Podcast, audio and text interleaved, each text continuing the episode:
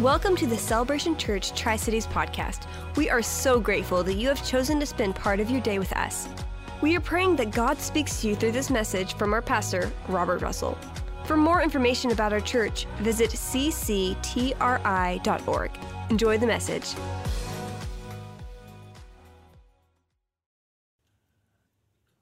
Lord, you are our provider in every way, from every breath we take to all the needs of life. I believe you delight in providing for each one of us who calls upon your name. I pray for any person here today who is struggling, wondering if you are the provider, that you would make it clear to them that you love to meet our needs because you are a good father. I pray that you would speak to each of us today, speak to the children, that your Holy Spirit would be very strong here, and that no spirit of Satan would have any authority. Just ask for your blessings in Christ's name. Amen. Well, last week, or the last couple of weeks, we've been in this series entitled Belong Again. Whereas a year ago we were talking about beginning again in light of all that's taken place over the last few years with COVID. One of the things that seems to have happened is that a lot of us have become disconnected. Maybe not intentionally, maybe not something we planned, but not as connected with other people for whatever reason. And so we're talking about really the calling of God to always be in belonging with others. That it is a very healthy thing for every person to have multiple levels or areas of relationships whether that be in your immediate family, your extended family, in your work setting, in your church, maybe in your recreational setting, to have many places where you belong. Places where if you don't show up, people are concerned. We need to check on them. You see, because really part of the health of this life is coming from relationship. I mentioned in the first week of the study that that those who are very alone in research studies tend to be people who have greater emotional and physical problems. And it's a healthy thing for all of us to be connected with others. And what we were talking about last week was this idea of belonging in connection to the goodness of God. In Psalm 37, 34, it says, This man called, and the Lord heard him, and he saved him out of all of his troubles. And that scripture goes on to say, Taste and see that the Lord is good. And I said last week, it doesn't say test and see. To test and see is to just sort of stick your foot in the water slightly and see if there's something good that comes from it. A lot of people do that. They'll, they'll be involved in the church for a little while or they'll pray for a little while, expecting God to do something for them in the immediate moment rather than tasting, stepping in fully, and walking with Him to see that He's good for a lifetime. And that scriptures goes on to say that those who fear Him will lack nothing, that those who seek Him will lack no good thing. And when it comes to relationships, that's true.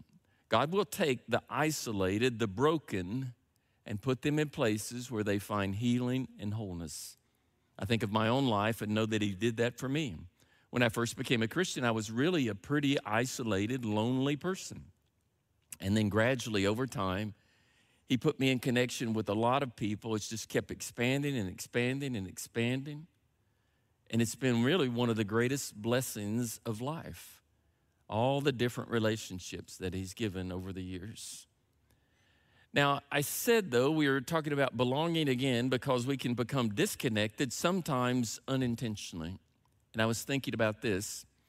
The first friend I ever made when I moved to Kingsport became a really good friend. And I made friends with him simply by playing racquetball at the local racquetball club. And then I'd been here for a while, a few months, and somebody had invited me to go to BSF, Bible Study Fellowship. I know many of you have done that. And I walked in that night, and about the first person I saw was this gentleman that I'd made friends with playing racquetball.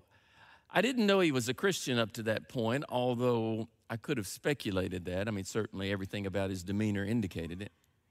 And we became very, very close friends. as well as his wife and my wife and so forth. And for years, it seemed like we were always spending time with one another, but in recent years, not so much. You know how life goes.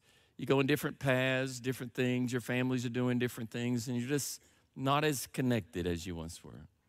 And I have to be intentional about from time to time, just calling and see if there's something they'd like to do. And see, maybe that's where you are in some relational form. You're just somewhere where you're not as connected as you were, and you need to be intentional about it. Now, the good thing about God, though, is He'll give you wisdom and encouragement about that. And the scripture we looked at last week in Psalm 68 says that He is a father to the fatherless, a defender of widows, that He sets the lonely in families. I said, you can live alone and not be lonely because God will give you many different places to be connected. I've known lots of people who live alone, but they are not lonely. They're very connected with others.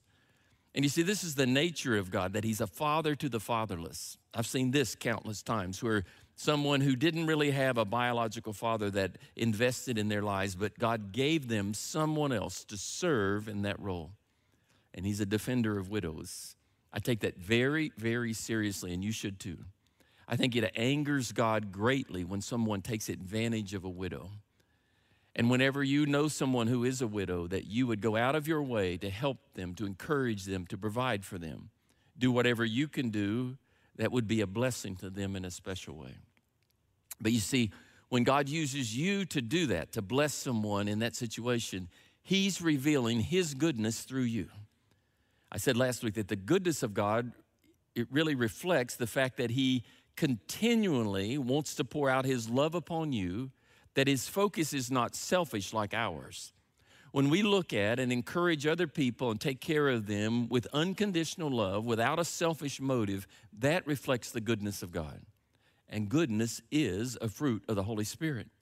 So God wants that to come about in your life continually to bless other people. Now, this week, where I want to go is to talk about belonging again in the context of belonging to Jesus. And of course, there's an obvious question here Do you belong to Him? Now, really, there's sort of a few different facets of how you could think of that.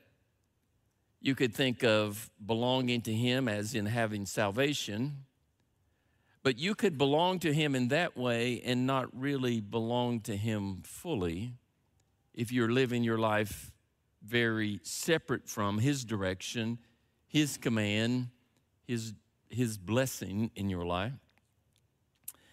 And I really think a lot of people in American culture don't understand what it means to belong to Jesus. In fact, if you had asked me when I was 17 years old, do you belong to Jesus? I could not have answered the question. It would have been confusing I would have thought you were one of those religious kookamatics. I couldn't really know what you were saying.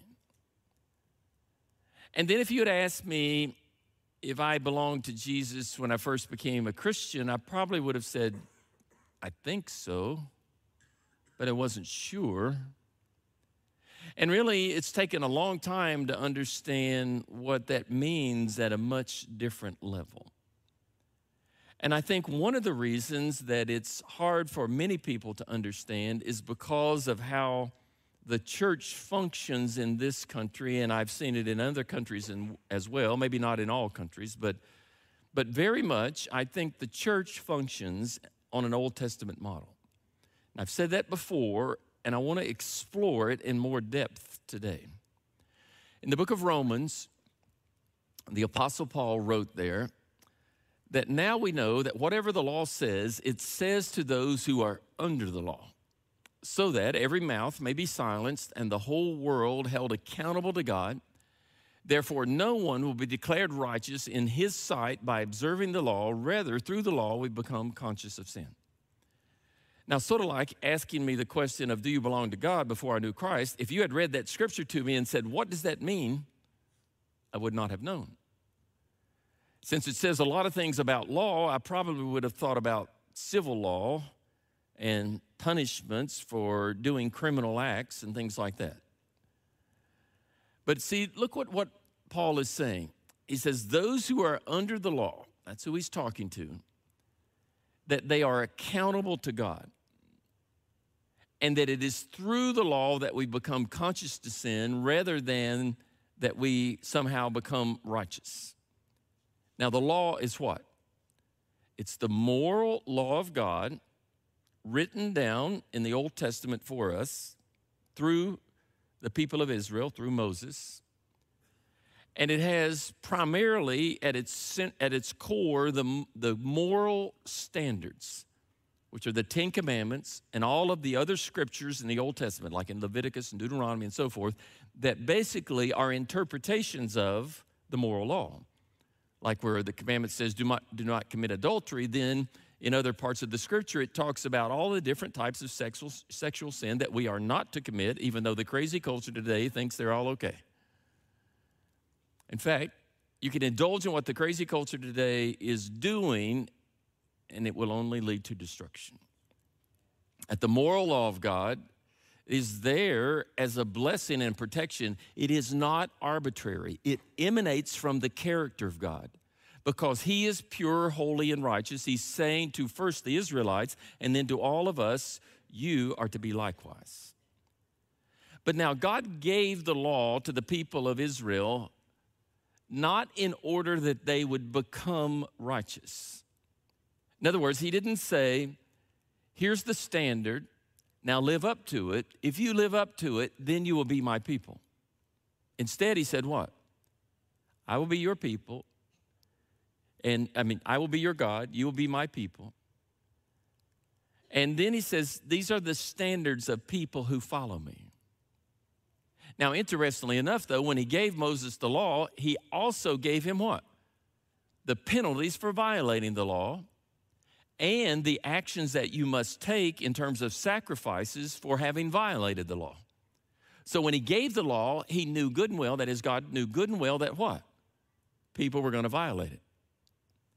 The law was not given in order for someone to earn righteousness, it was given as the scripture says here, that we would become conscious of sin, that it would expose sin. But now, the way the Old Testament operated was what? The way the people of Israel in the Old Testament days operated was that God gave them the law. He selected out one tribe, the tribe of Levi, that they would be the priest. And the priest would have specific responsibilities. They would carry out the practices that God set forth, that they would carry out the sacrifices on a regular basis. And they would be the go between, you might say, between God and the rest of the people.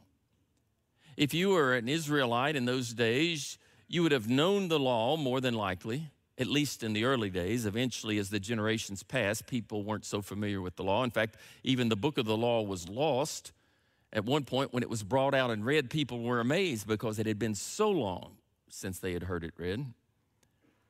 But if you had known the law, you would have tried to live to that standard, but also been aware that you failed. But you knew also that because you failed, you had to bring a sacrifice. You would bring it first to the tabernacle. Later, when the temples were built, you would bring it to the temple. And really, to be a priest in those days was a difficult job because people would bring thousands of sacrifices, animals of all types, of different types, to be sacrificed. And then you, as the priest, had to do that. It was a bloody, difficult job. And then once a year, the high priest would go into the place called the Holy of Holies. And only the high priest could go. And there was a concern the high priest may not come back out. But you see, the average person couldn't go there. And see, this is why I say that the church operates on an Old Testament model. That we tend to think that there are a few people, a select group, the priest, the pastor, who has a special connection to God. And then everybody else, we are to just do our little religious thing to try to make God happy. In fact, the sacrifices of the modern church are what? I should make that a test question. The sacrifices of the modern church or that you will do penance by going and suffering through a teaching once a week for about an hour. And it used to be that if it was longer than an hour, then you were done. Your sacrifice was over. That you would give begrudgingly some amount of your money. And I'm talking not necessarily for you in your heart, but I'm just in general.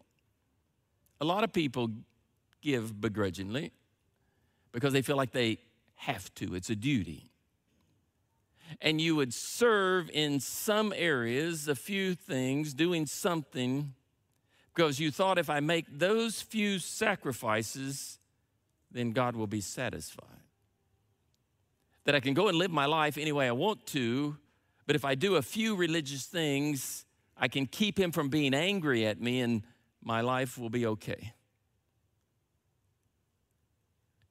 And it's the job of those pastors and priests and those other people who do religious things, they're the ones who are to really connect with God and see what's going on in the religious realm. And I'm convinced many, many, many people have lived life thinking, I've got to do something in that religious area because there might be a God, and if I die, I don't want to go to hell. I want to go to heaven, but I'm not sure what to do. In fact, I know a gentleman who he grew up Catholic, but he could have grown up Protestant and done the exact same thing. He grew up Catholic, did the right things. I mean, he was doing what he was told to do for many years, was a regular at Mass, and yet he did not know Christ. Now, in those years when he didn't know, I, I, asked him this question well, what would you have thought if somebody had said to you that you really don't know him, you need a personal relationship with him? He said, I would have just thought they didn't know what they're talking about. That I did the right things, they're just off in la la land. And then he had an encounter with Christ, a personal encounter, came to know him and became and began to belong to him. You see, previously, he just belonged to a church, he didn't belong to Christ. And so that's what I'm saying in this teaching. Do you belong to him? I think there are a lot of people who have belonged to churches who did not belong to Christ, who belonged to religious activities but did not belong to Christ. The scripture in Galatians, also written by Paul, he says, All who rely on observing the law are under a curse. He says, Cursed is everyone who does not continue to do everything written in the book of the law, for clearly no one is justified before God by the law. Now, you see, if you tried the best you could to be a righteous person, how good are you? when Don Sunshine was here doing the evangelism training, he showed this video about Ray Comfort doing a, an interview on the street.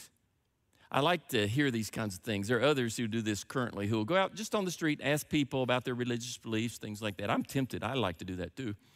But uh, he was asking this young man who was probably around 20. His first question was, Do you think you'll go to heaven? And the young guy says, Yeah, yeah, I think I will. And so he's like, Well, why do you think you'll go to heaven? Well, I'm a, I'm a pretty good guy.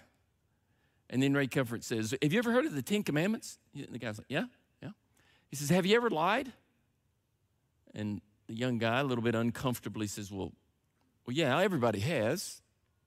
You know, that's an interesting way that people often try to escape. Well, yeah, I've sinned, but everybody else has, so that means we're all okay. No, that means we're all in trouble. And then, then Ray Comfort asked and said, Have you ever uh, committed adultery? And the young man's like, No, no, I haven't. I haven't. And he said, Have you ever lusted after a woman? The guy really was uncomfortable at this point and said, Well, well, yeah. He said, Well, Jesus said that if you've lusted after a woman, it's the same as if you have committed adultery in your mind. So you're an adulterer. The guy's like, Well, if you put it that way.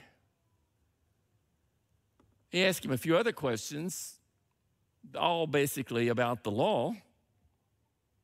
Basically, asking the young man, Have you abided by the moral law? And the young man could only say, No. And then he said to him, to the young man, he said, Do you think you'll get into heaven? You're an adulterer, a liar, a thief. Do you think you'll get into heaven? He was like, Well, maybe not. I, believe he then went on to say, we explained that Jesus is the sacrifice to cover your sin. Would you like to accept Jesus? I think the young man said, I think I would. You see, really, if you understand the law, we've all failed. Yet, in too much of the church setting, we're acting like we're trying to abide by the law.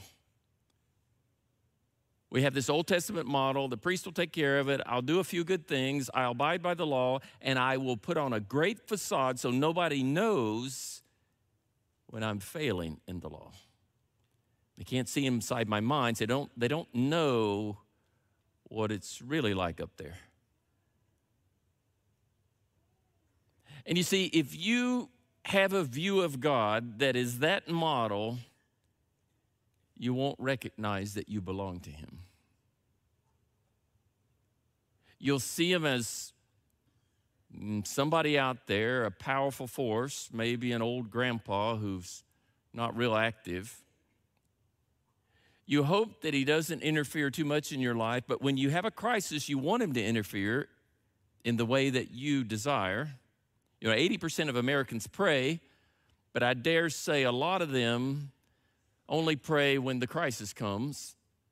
And that's what I mean about people testing and seeing if God is good rather than tasting. Sometimes they'll pray in a crisis, and if things don't work out the way they're praying, they're done. They've tested, it didn't work.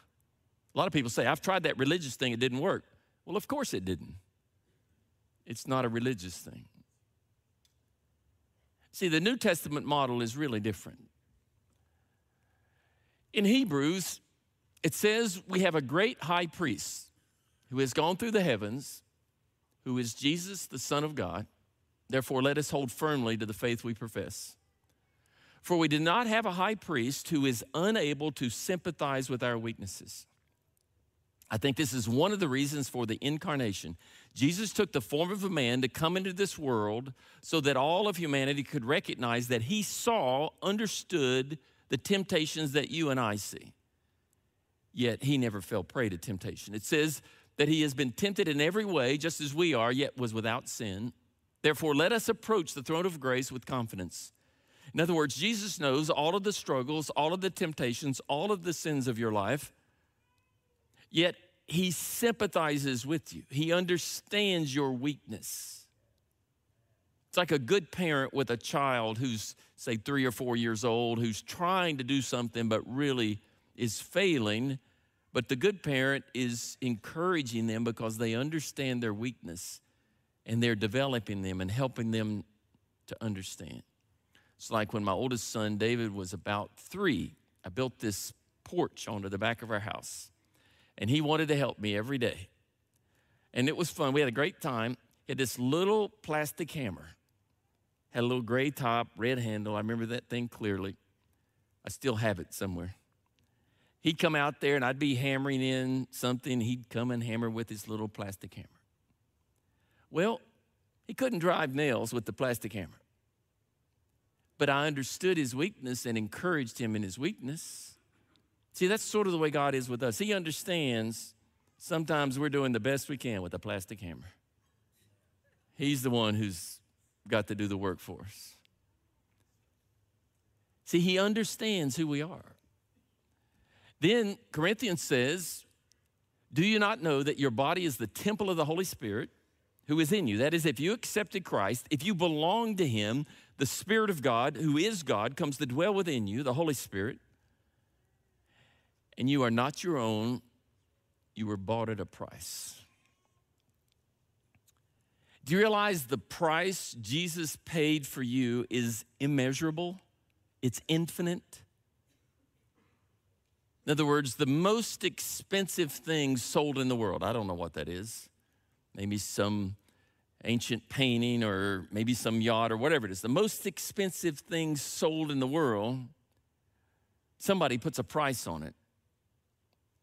But who could put a price on the life of God Himself?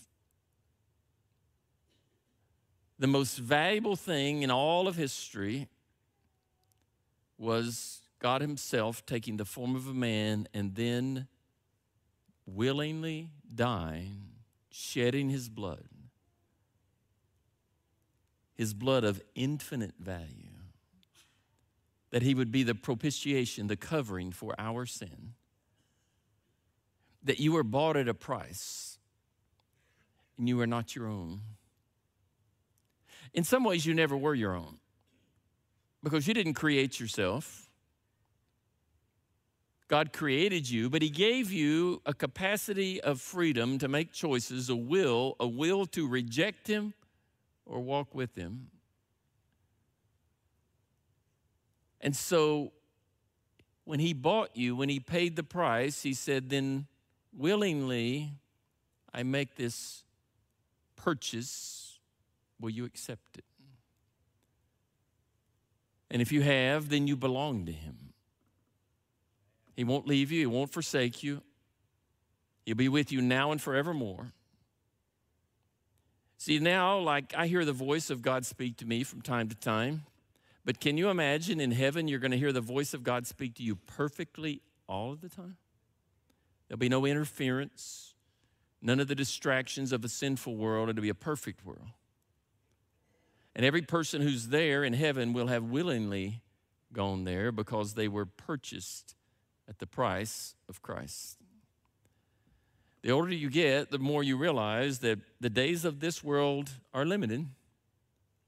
The price paid is the most important thing. That He is the one who loves us perfectly.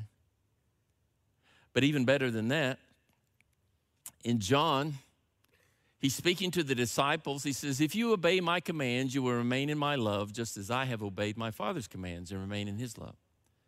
Now, don't misunderstand that scripture. You got to take that in the context of all of scripture. He's not saying, If you obey my commands, you earn my love. That is not what he's saying. He's saying, I love you perfectly. If you walk in my will, you will enjoy my love. You will remain in my love. But if you disobey my commands, walk outside of my will, you will not enjoy my love. I've said this before that you see, when you honor God, seek to do His will, live a righteous life, what you do is set yourself up to receive the blessings and goodness of God. But when you rebel against God, even though He wants to bless you, He can't bless you in the midst of your rebellion. And so you inevitably are rejecting his favor, his goodness, his love. This is why he's saying, if you obey my commands, if you walk in my will, you are going to enjoy my love. You're going to remain in my love. And he said, My command is this that you love each other as I have loved you. Greater love has no one than that he would lay down his life for his friends. But here's the part that's really staggering. He says, You are my friends if you do what I command. Again, not that you're earning friendship with God by doing what He commands. That's not it. No, a friend demonstrates their friendship by their actions. You have friends that have been faithful and true for many, many years. You could trust them. They've demonstrated their friendship by their actions. You've probably also had a friend or two who were like Judas, who pretended to be a friend only to get something. And when it didn't work, they moved on. He says, I, I no longer call you servants because a servant does not know his master's business. Instead, I have called you friends.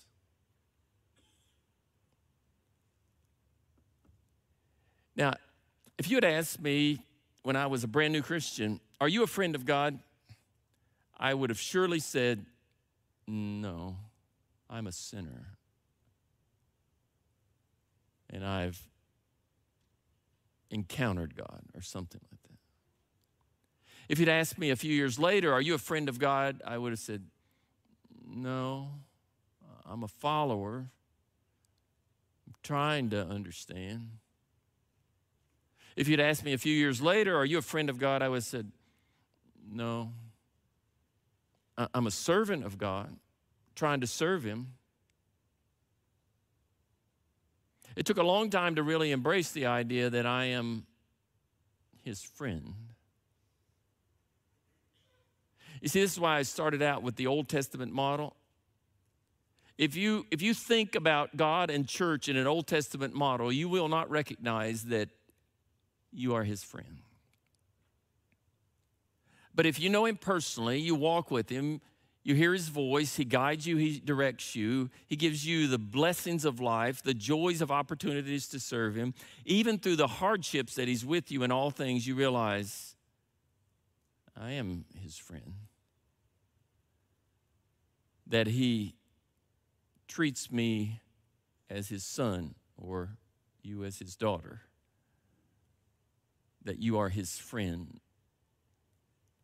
Not somebody obligated to a religious duty, not somebody obligated to serve as a slave, because the word translated as servant in many places in Scripture could just as easily be translated as slave. But he bought you at a price. He empathizes with you, sympathizes with your weaknesses. He knows you fail. He knows you say things or think things or sometimes do things that you would rather not do. Even the Apostle Paul said, I do what I do not want to do, even though I do not want to do it. That's the battle of the sinful nature of man right there. The good thing is, the longer you walk with him, the closer you get to them, the more you do what you want to do because he gives you the ability to do it, not in your own strength and he calls you friend. So, in asking, do you belong to God? I'm not asking just, do you belong to him in salvation? Do you realize that he owns you? That he bought you at a price and you're his friend? It's like my wife and I have entered into this relationship now for decades, whereby we are committed, where there is this relationship that has grown and grown and grown. We are best of friends. I depend upon her, I trust her. She belongs to me. I don't own her, but I belong to her. It's the mutual submission thing. That's what goes on in the relationship between each of us and Christ. That's why the church is his bride. It's mutual submission. You see, Christ's submission was to what? To the cross. Your submission is to him, his authority, his majesty, his power, his deliverance, his healing, his wholeness, his goodness. But in that submission is friendship. That's why he says, submit to one another. So, are you his friend? Do you belong to him? Some here would say, Yes, absolutely, I know it. Some would say, I'm not sure. Some would say, probably not. Well, if you're in the category of not knowing, it actually is a pretty simple process for that to change. It's not a religious matter, it's you in humility coming before God, broken, and saying, Lord, forgive me. Almost like Jesus said about those who were crucifying, Father, forgive them, for they know not what they are doing. You coming before Him saying, Lord, I don't know what I'm doing. I need help. Will you come into my life? Will you forgive me of my sin? Will you make me a new person? Give me new hope, new life. Any person who humbly prays that prayer, you can be absolutely certain he will answer. It looks different for different people. Some people have a major emotional experience when they first encounter Christ, some people don't. But if you encounter him and walk with him, you'll eventually begin to see he's real, he's true. Those who seek him find him, and you are his friend. And for the days that he has appointed for you to live in this world, he's going to treat you as a friend. He's going to bless you a lot of ways, but he's also to give you, give you opportunities, entrust things to you. You see, you the ones you trust the most, your best friends, those are the one you call upon at critical times. Well, God calls upon his best friends sometimes and says, Here, I have a job for you. May not be easy, but it'll be good. Let's pray.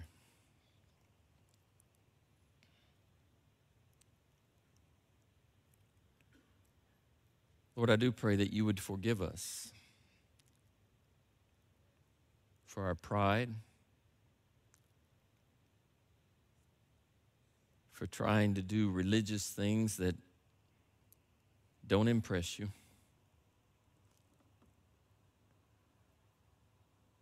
That you would accept each one of us in our brokenness. For any person here who does not know you, that this day would be the day of salvation for them. For any person watching online or listening on radio, Lord, that you would speak to their hearts, that they would call upon your name and they would be saved.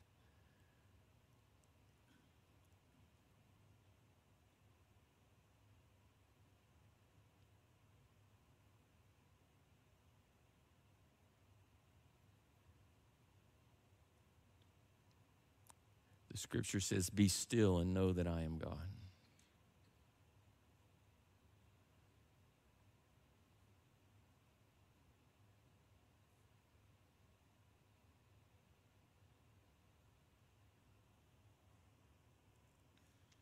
Amen. We hope that you enjoyed this podcast and that it blessed you in some way. Don't forget to visit our website at cctri.org. And make sure that you send us your prayer requests at office at cctri.org. We pray that the God of hope fill you with all joy and peace as you trust in Him.